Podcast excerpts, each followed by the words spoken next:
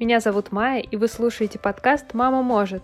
Здесь не выбирают подгузники и не спорят о прививках. Здесь своими вдохновляющими историями делятся мамы, для которых декрет стал поводом расправить крылья. Мои гости — это мамы, которые поверили в себя и решили начать свое дело. На прошлой неделе подкаст отметил свой маленький юбилей. Вышло уже 10 выпусков. Спасибо всем, кто слушает, оставляет комментарии и ставит оценки. Это очень важно для продвижения подкаста.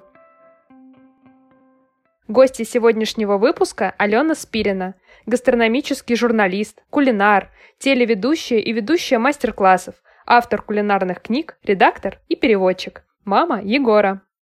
Алена, здравствуйте. Я очень рада, что мы с вами смогли созвониться, и сейчас будем говорить на разные интересные темы. Тему еды тоже, конечно, мы обойти не сможем, что меня радует не меньше.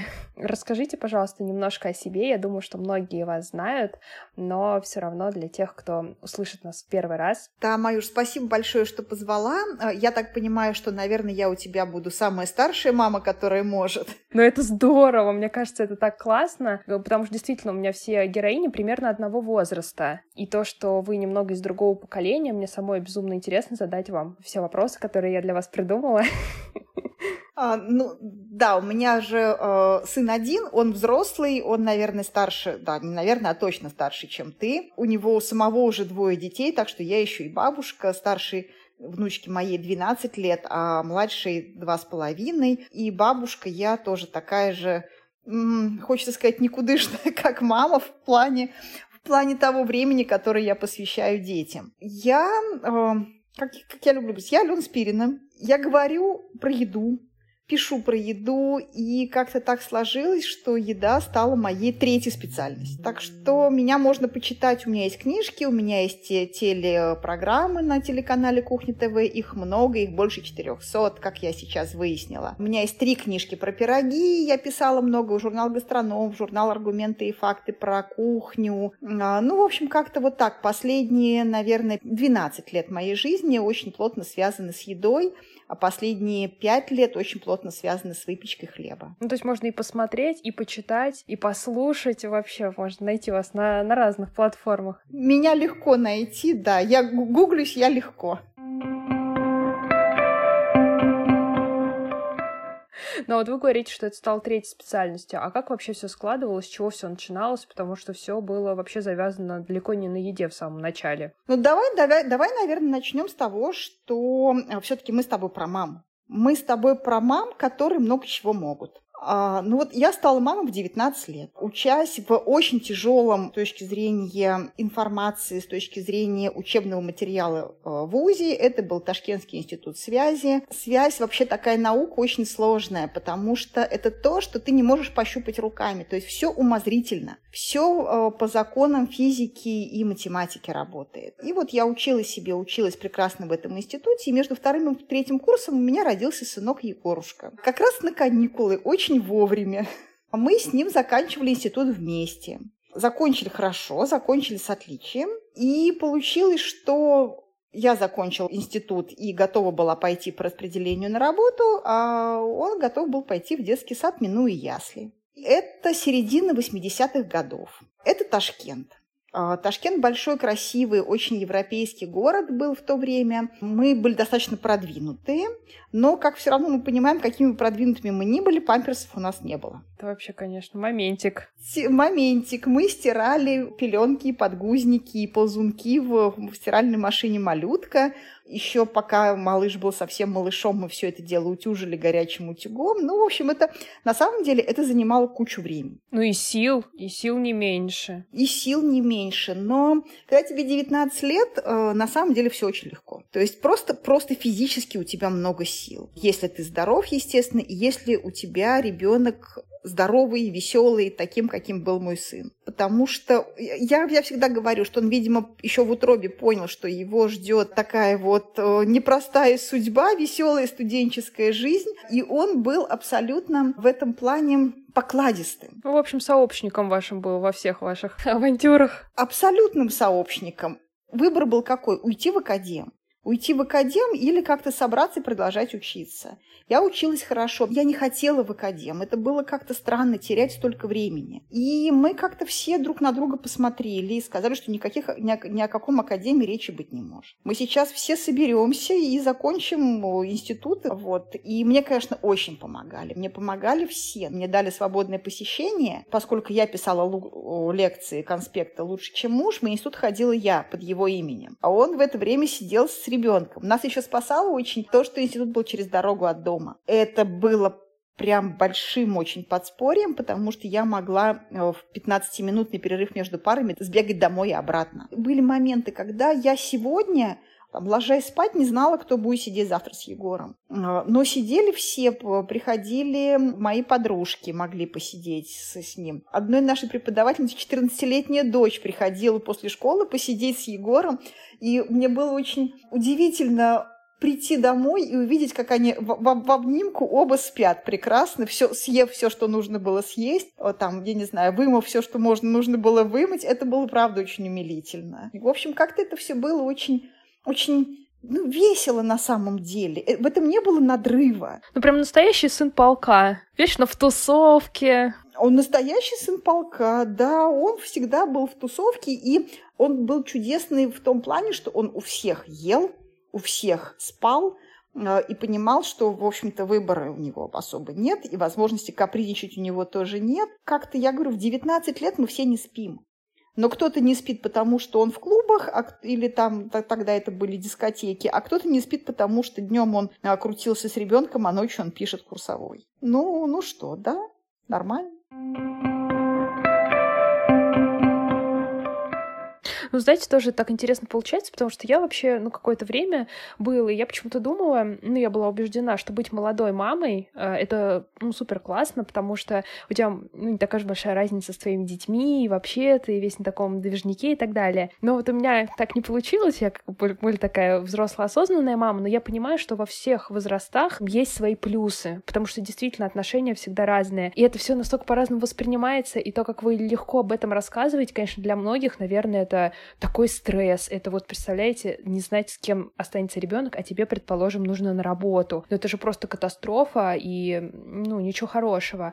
А то, что у вас было такое легкое отношение, мне кажется, дети, конечно, ловят эту волну. Сейчас же модно говорить, там, тревожные родители и все такое. Вот как-то вообще в ваших словах этого не слышно. Ну, понятно, что это ответственность и так далее, но тем не менее какой-то такой настрой правильный. Ну, знаешь, я при этом, я при этом была очень э, ответственная мама. То есть нельзя сказать, что я была была безбашенная, потому что, во-первых, у меня были хорошие книжки. В то время, конечно, не, не было интернета и нельзя было посмотреть какую-то информацию вот здесь и сейчас, сию секунду, но я еще до того, как сын родился, я прочитала «Доктора Спока», и у меня были там какие-то установки именно на, на спокойствие на то, что там и болячки это естественно, и какие-то про проблемы, и писк по ночам. Это, это все такое, ну, нормальное дело, естественный процесс. Потом у меня была очень хорошая книжка французского автора, она называлась «Я воспитываю ребенка». И там было все прям поэтапно. Чем кормить, кто ребенок должен уметь,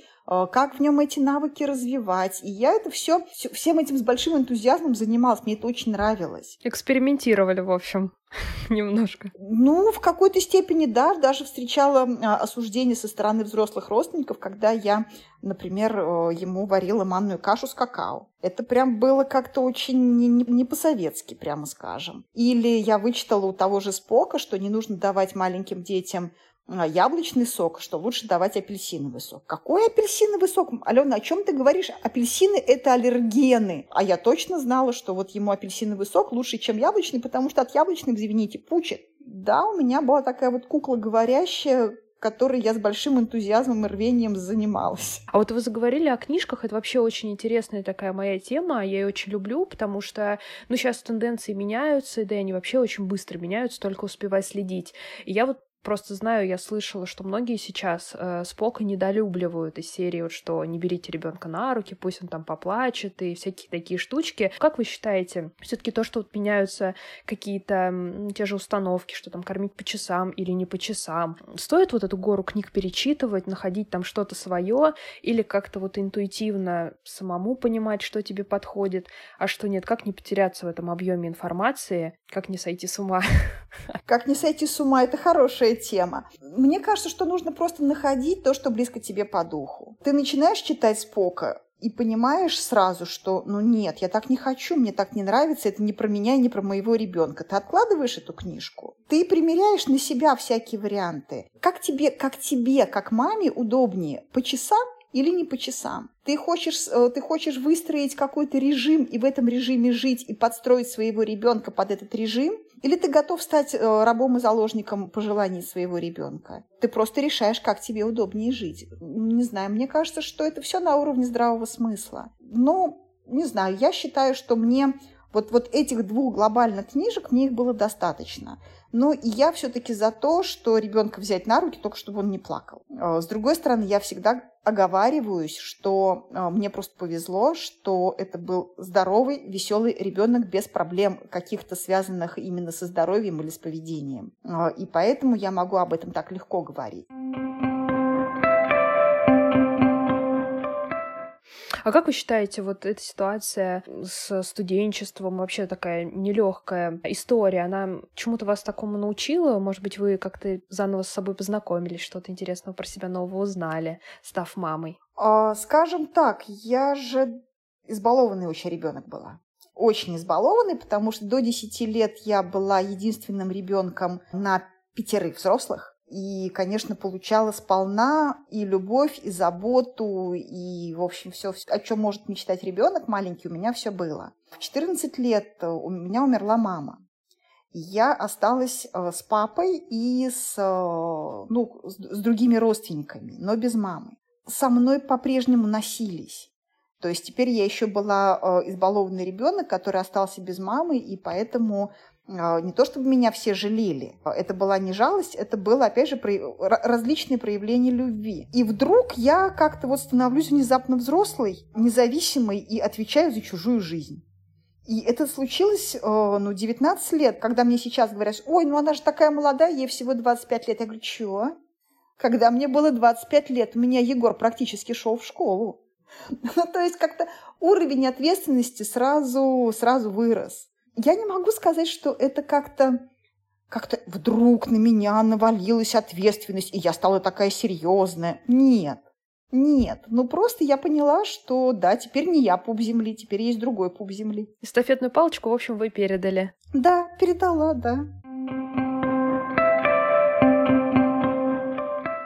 А что было потом, вот после того, как вы окончили институт, Егор пошел в детский садик, а вы? Я закончила институт, он пошел в сад, мы с ним очень продолжали дружить. Он, он был на самом деле такой очень покладистый мальчик, э, пока не пошел в школу. Вот когда он пошел в школу, и к нему появились какие-то требования и какая-то ответственность, тут прям вот все наступило негодование, и первый класс нам обоим дался очень тяжело, и Егор тогда произнес прям такую пахальную фразу, я считаю, очень емкую для семилетнего ребенка сказал, так, мама из тебя не вышла. У нас слишком маленькая разница в возрасте.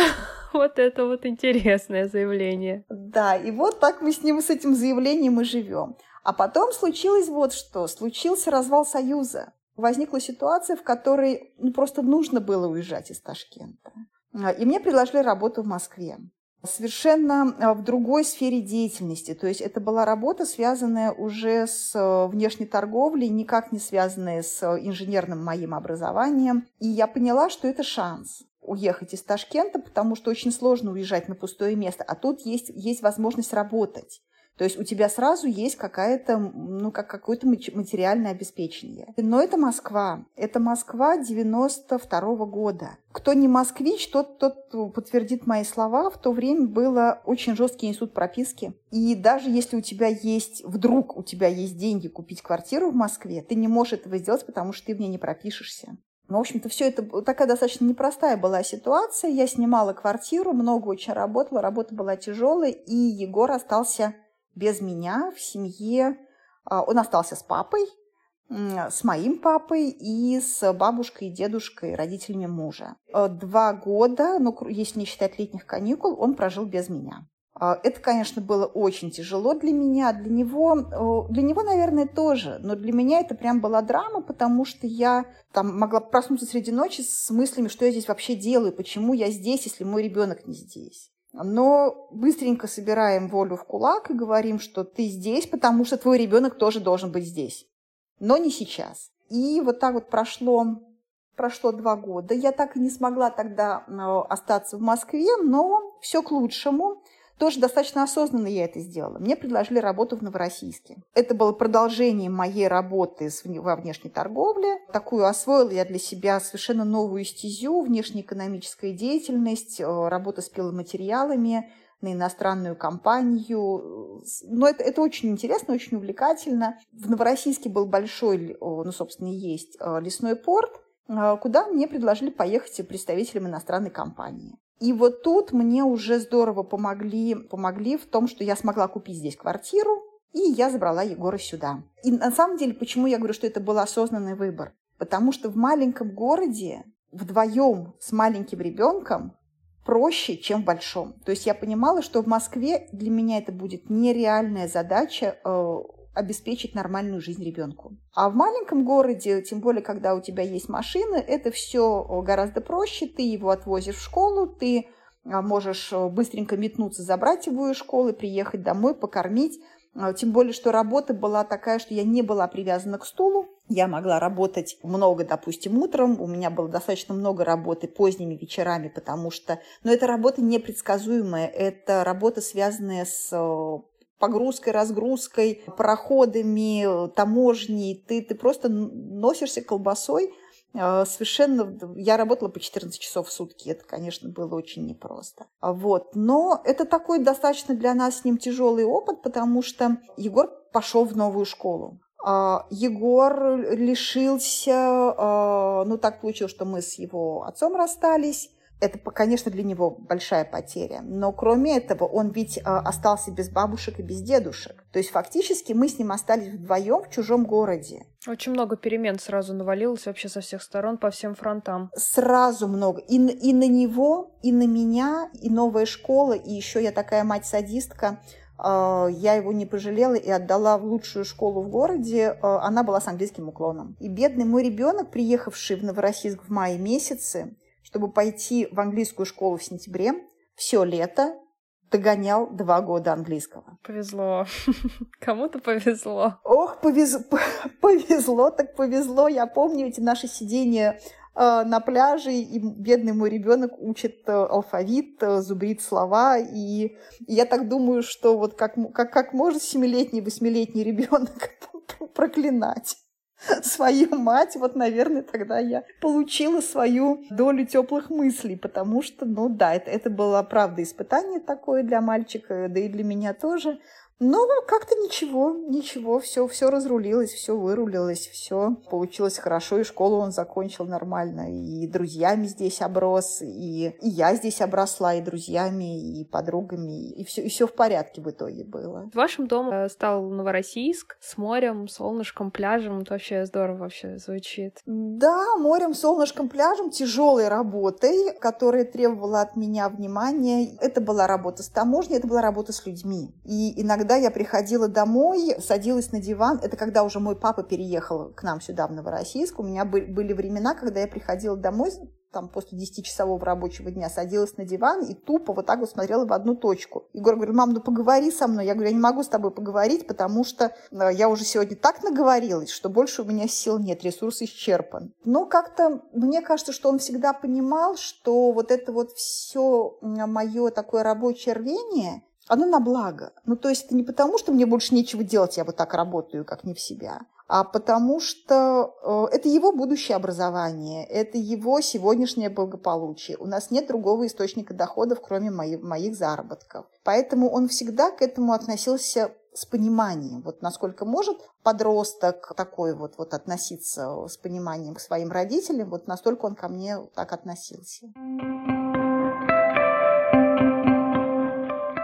Алена, ну, знаете, вот э, такая история очень интересная и вообще непростая ни разу, но слушая про ваш темп и режим работы, такой очень активный и насыщенный, мне сложно вписать кулинарию, потому что вообще не похоже, что у вас, э, у человека, у которого такой бешеный ритм работы, есть время размеренно стоять, например, что-то кулинарить на кухне. Вот какое место в вашей жизни э, занимала кулинария на тот момент? На тот момент э, на самом деле с кулинарией была такая ситуация. Мы могли есть сосиски, и я при этом не испытывала чувство вины. А, меня всегда спасал суп. Более того, у меня вот как раз в то непростое время начало, начал зарождаться такой а, более глубокий интерес к кулинарии. Я расскажу, почему. Ну, во-первых, я любила готовить с Ташкента еще. Когда Егор был еще совсем маленький, например, я всегда говорила, что если, ну, если что-то пойдет не так в этой жизни, а, я буду печь торты на заказ. Когда это еще не было мейнстримом? Когда это еще не было мейнстримом, когда это было, тем не менее, таким хорошим заработком. Хороших мастериц, которые могли испечь торты, передавали прям по блату из рук в руки, и телефон еще нужно было выпросить той его тетеньки, которая тебе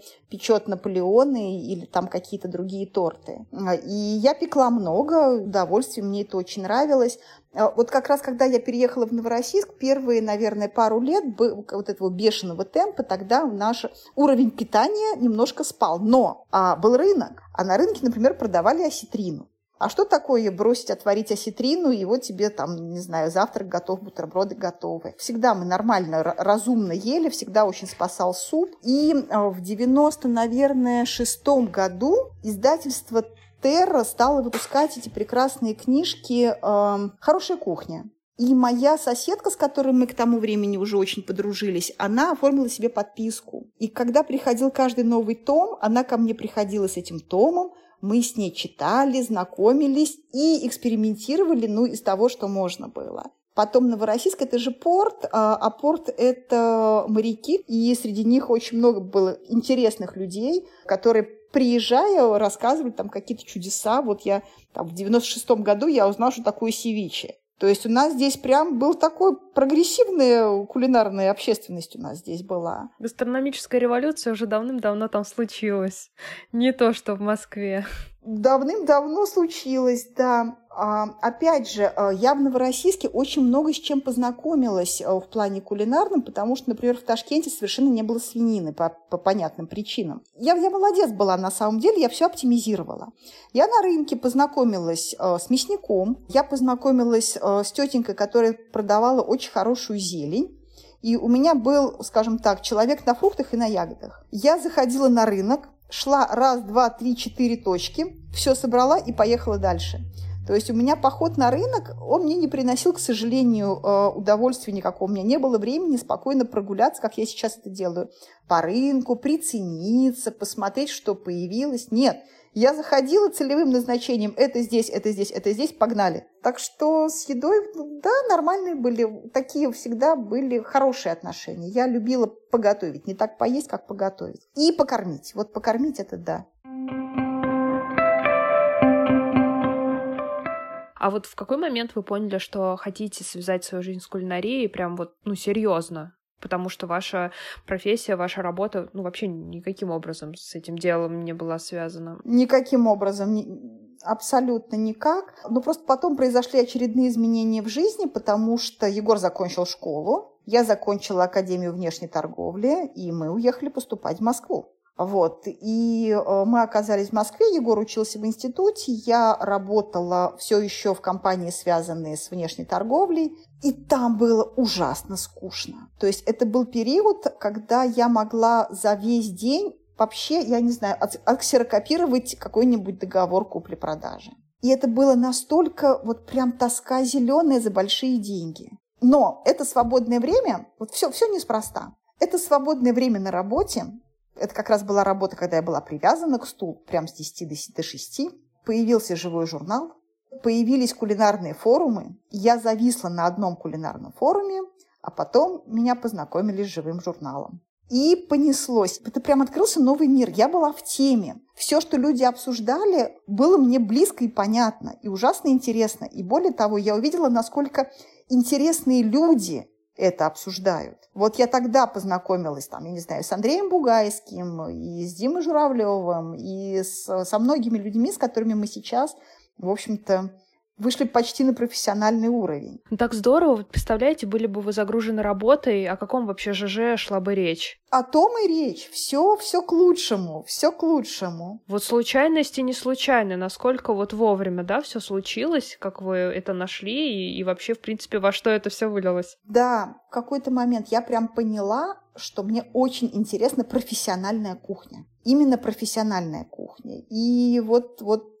есть запрос, есть ответ. Я разговаривала со своей приятельницей, говорю, Свет, так хотела бы попасть на профессиональную кухню. Мне интересно, как устроен ресторан, как устроена ресторанная кухня, какие там продукты, как это все организовано. И она говорит, вообще не вопрос. У меня есть друг шеф-повар, и ты с ним познакомишься буквально завтра, потому что вот у меня на дне рождения вы все и увидитесь. Она меня знакомит с Мишелем. Мишель, французский шеф, он приехал в Москву, когда был первый Ролан Гарос, чемпионат по теннису. Он приехал как шеф французской команды и остался в Москве. Он прекрасный специалист по кейтерингу был. Нас представили друг другу, и я говорю, Мишель, я бы очень хотела вот попасть каким-то образом в волшебную на профессиональную кухню. Говорит, вообще отлично, приходи завтра, мы открываем ресторан, я тебя впишу в список э, работников как помощник повара, приходи. Я пришла, и мы с ним договорились, что как только у меня будет свободное время, я могу приходить на эту кухню и работать, сколько я могу работать. И я полтора года каждую субботу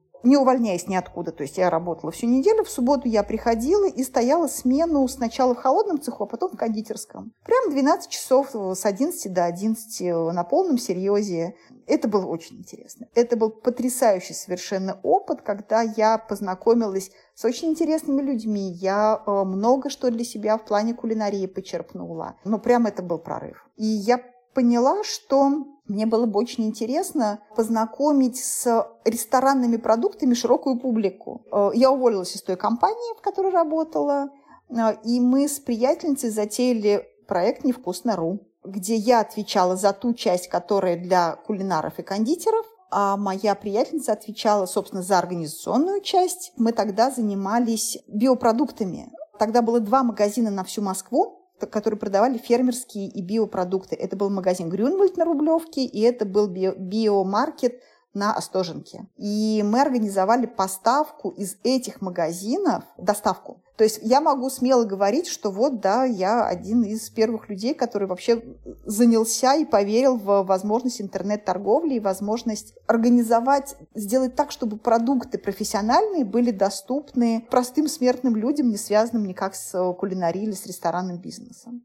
Ну вот вы рассказываете об, о, о вашей идее, о вашей задумке, и сейчас я понимаю, что это звучит настолько просто, потому что сейчас это в доступе, и таких сервисов много, но я понимаю, что когда когда вы только это задумывали, аналогов вообще не было, никто этим не промышлял, и все такие, что? Как бы, что это вы тут задумали? Вообще не было. Это был, я даже не могу сейчас сказать, какой это год. Продукты в интернете. Вы что такое говорите вообще? И тем не менее, я, я сейчас даже не скажу, как, какой это был год. Наверное, две, начало двухтысячных. Вообще дремучие года. Ой, я такая давнишняя.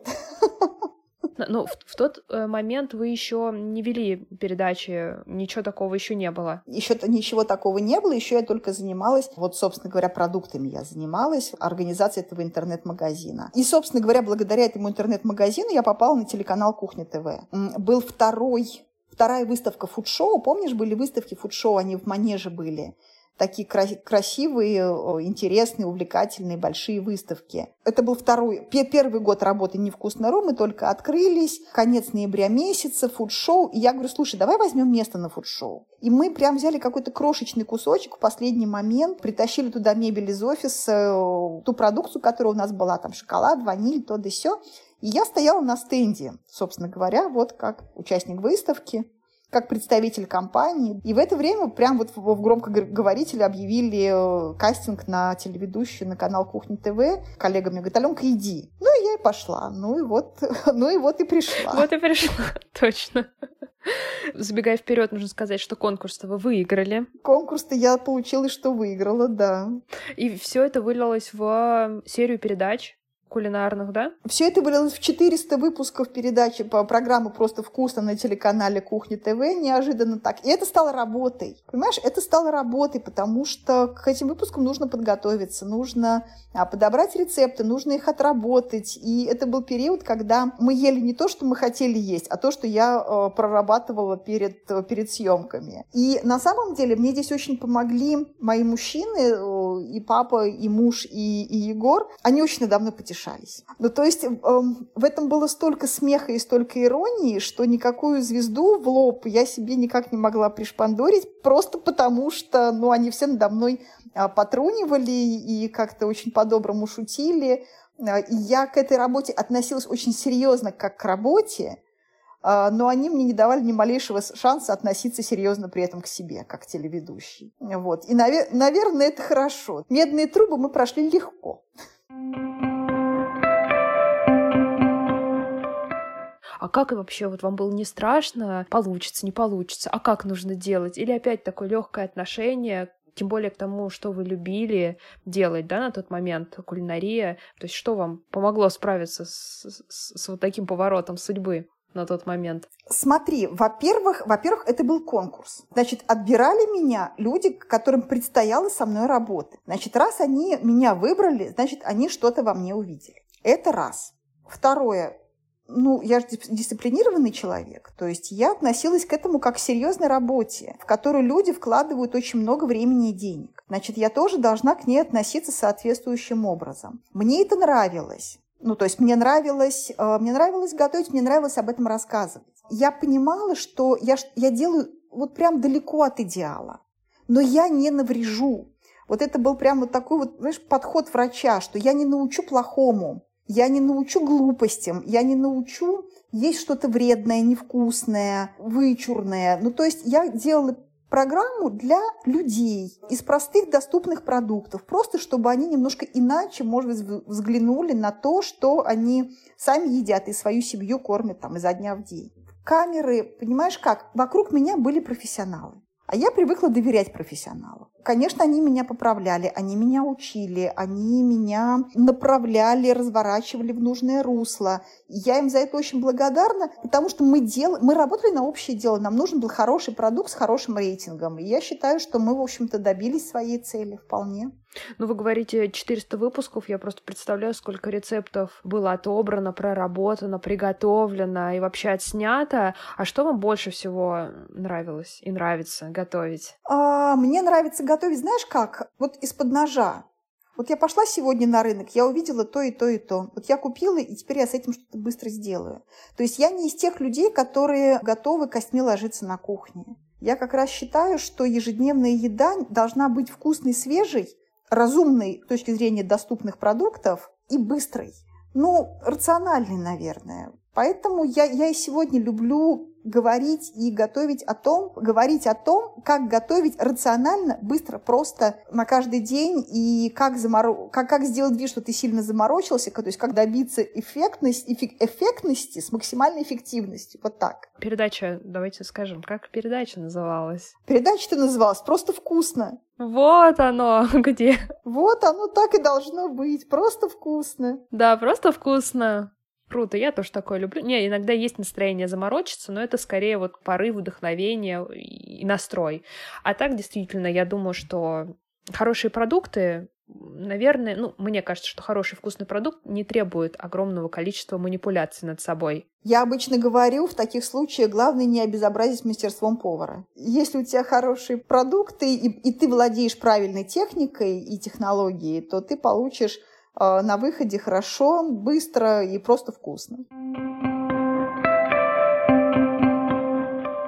А в какой момент а, появилась идея написать книгу? Как это произошло? А, с книгой, с первой книгой было очень забавно, потому что моя подруга Лена Айзикович, она живет в Израиле, она, ее издательство уговорило написать книжку про ну, скажем так, диетическое питание. И Лена работала над этой книжкой, я ей помогала, и редактор, который с ней работал, с которым мы сейчас очень дружим, она мне говорит, Алена, тебе тоже нужно написать книжку. Я говорю, нет, о чем ты говоришь, какая книжка, что, что у меня, какие такие сакральные знания, которые я должна кому-то передавать. Нет, нет, нет. И в тот момент в ЖЖ девчонки устроили проект, который назывался «52 пирога». И такой был флешмоб, мы все пекли и ставили хэштег 52 пирога, и сколько-то я там уже напекла.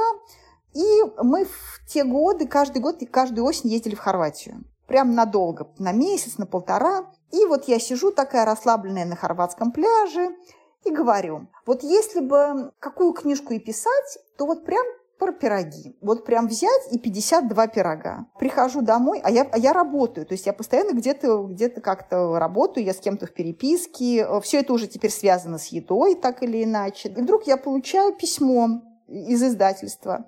Алена, вот мы посмотрели на, на ваши 52 пирога в живом журнале, а давайте вы сделаете книжку. И я говорю, знаешь что, так не бывает. Ну, так не бывает, я сегодня об этом говорила, и сегодня я получаю это письмо, значит, нужно делать. Значит, нужно брать и делать. Ну, и когда я вернулась, мы взяли и сделали.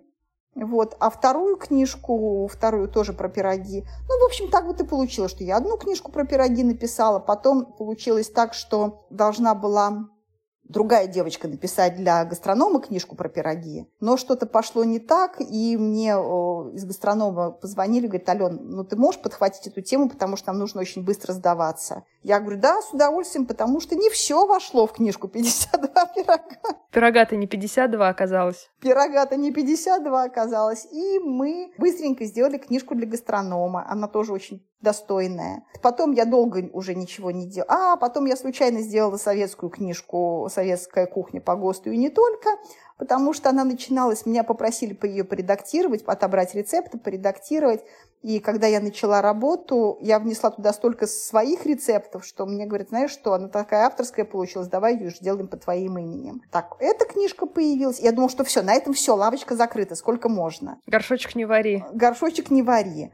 Но прошло, наверное, два, три, три года, да, три года, и я написала вот, вот книжку «Национальные пироги», которая на самом деле стала бестселлером, и я читаю о ней очень теплые отзывы, это очень приятно. Да, она очень крутая. Ну, как-то так э, с легкой руки, из-под ножа, да, как вы сказали, так бац, и книжки. Классно. Понимаешь, моя первая работа, собственно говоря, еще после Института связи, она была связана с написанием для программистов, для программ руководство пользователя. А что есть рецепт, как не руководство пользователя, как не инструкция. Поэтому я хорошо умею писать инструкции.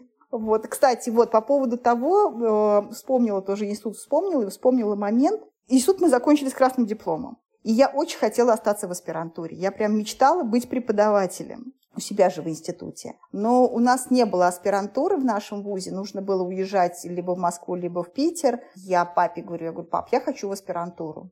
И он мне показывает на Егора и говорит, вон твоя диссертация под столом ходит. Вот. И вот так вот мы с Егором не написали диссертацию. Потом можно было написать диссертацию после, когда я закончила Академию внешней торговли. Тоже мне предлагали остаться в аспирантуре. Я отказалась, потому что не видела в этом смысла. Ну и, как я говорю, что вот мои кулинарные книжки — это и есть мои диссертации. Не, ну если вот так спойлер от меня, преподавателем-то вы все таки стали, просто немножко в другом месте. Преподавателем я все таки стала, да, да. Ну да, я хотела быть учителем, преподавателем, но в конечном итоге в, каком, в какой-то степени, да, я вполне себе преподаватель дополнительного образования. Ну а расскажите немножко, как вам роль преподавателя, тем более еще в таком интересном предмете, как кулинария, выпечка хлеба? Вообще преподавание это, — это потребность, я считаю. Если тебе это не нравится, если ты это не любишь, из тебя не выйдет хорошего преподавателя. Потому что преподаватель — это тот человек, который делится. Но для меня это такой взаимный обмен и знаниями, э, и энергетикой. Я после мастер-класса, а мастер-класс длится примерно как пара, да, полтора часа, а то, а то и больше, то есть трехчасовой мастер-класс, вот тебе две пары институтских. Я выхожу иногда как выжатый лимон, с одной стороны. С другой стороны, я понимаю, что я отдала, чтобы взять. Вот я отдала какую-то часть э, своей энергии, освободила место для того, чтобы туда пришла новая какая-то энергия, новые знания, новое, новое, новое что-то. Я очень люблю мастер-классы, очень люблю когда есть отклик, и прям вот это, это мое, это мое. Я и писать люблю, но когда ты пишешь, у тебя нет э, сразу обратной связи а здесь у тебя сразу контакт. Я же рассказывала когда-то, почему я вообще стала, почему я стала вести мастер-классы. Нет, не, не знаю, может быть, рассказывали, но я не помню. Скажу в двух словах. Из-за просто вкусно. А, мне было очень трудно разговаривать с камерой. Я не вижу за камерой человека, я не вижу своего зрителя. И тогда я сказала, стоп, ну хорошо, пойди найди себе живых людей, которым э, ты будешь это объяснять вживую, они будут тебе задавать вопросы. И первыми э, этими жертвами моих экспериментов стали дети 10-12 лет – я на них потренировалась год, вела кулинарный кружок в школе. А потом я стала потихоньку, я нашла площадку очень хорошую и нашла потих, начала потихонечку себе приглашать людей. У меня был проект, я его очень люблю, назывался «Игры с тестом». 12 занятий, тесто от простого, ну, условно простого, от песочного до дрожжевого. То есть 12 видов теста за 12 уроков. Очень хороший, я считаю, такой был, чтобы помочь э, людям в ежедневной готовке, в ежедневном приготовлении еды, как-то оптимизировать процессы, перестать бояться, перестать зависеть от рецептов, уметь отличить удачный рецепт от неудачного еще до того, как ты приготовил. Особенно это касается выпечки, правда же? Потому что рецептов миллион. Уметь отделить зерна от плевел – это навык, которому в том числе нужно учить. Потому что я про себя говорю, что нет таких граблей, на которые я не наступила. Так вот, давайте я вам расскажу о них, чтобы вы на них не наступали. Вы найдете свои. Вы не останетесь без граблей, не волнуйтесь, не думайте.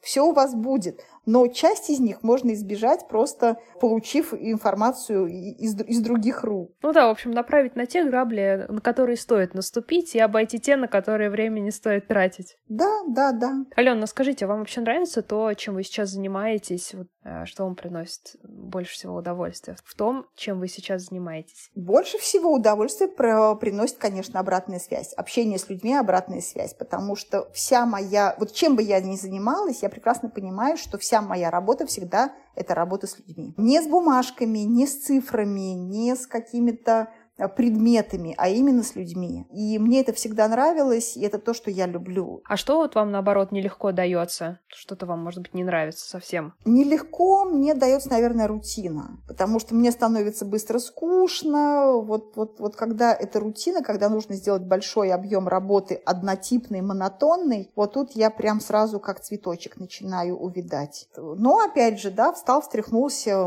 прямой эфир какой-нибудь в Инстаграм устроил, вроде как с людьми пообщался.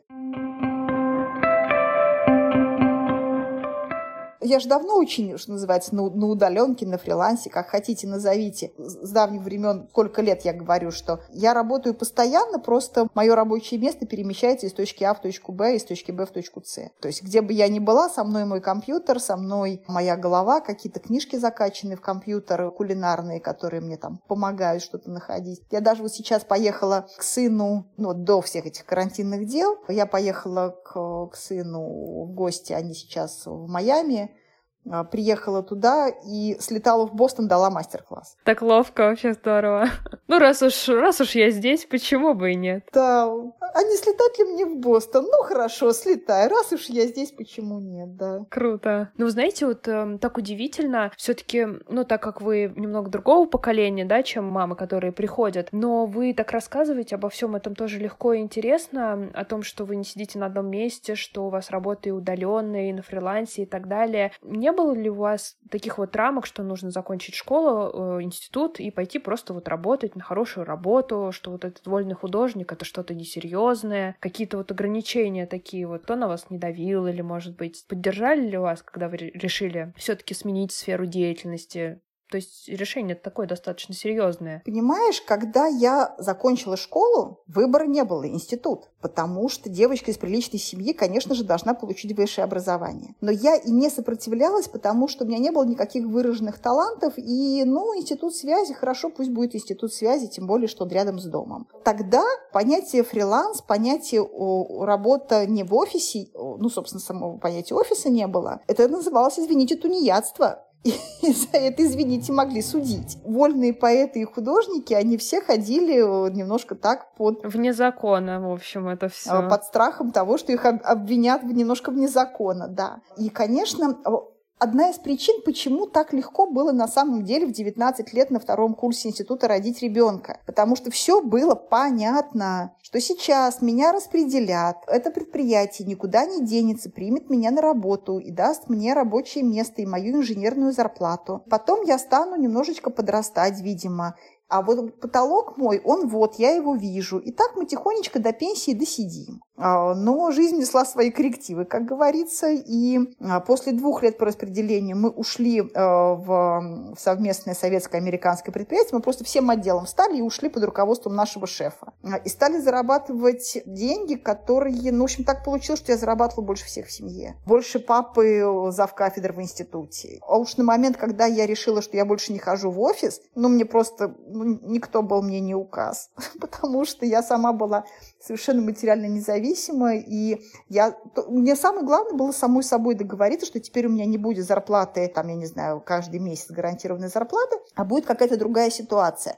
Но эта ситуация тоже произошла еще задолго до кулинарии, потому что я с лесным портом работала тоже уже сама на себя, как, э, как предприниматель. У меня была маленькая, но гордая своя компания. Но, тем не менее, как-то как нормально.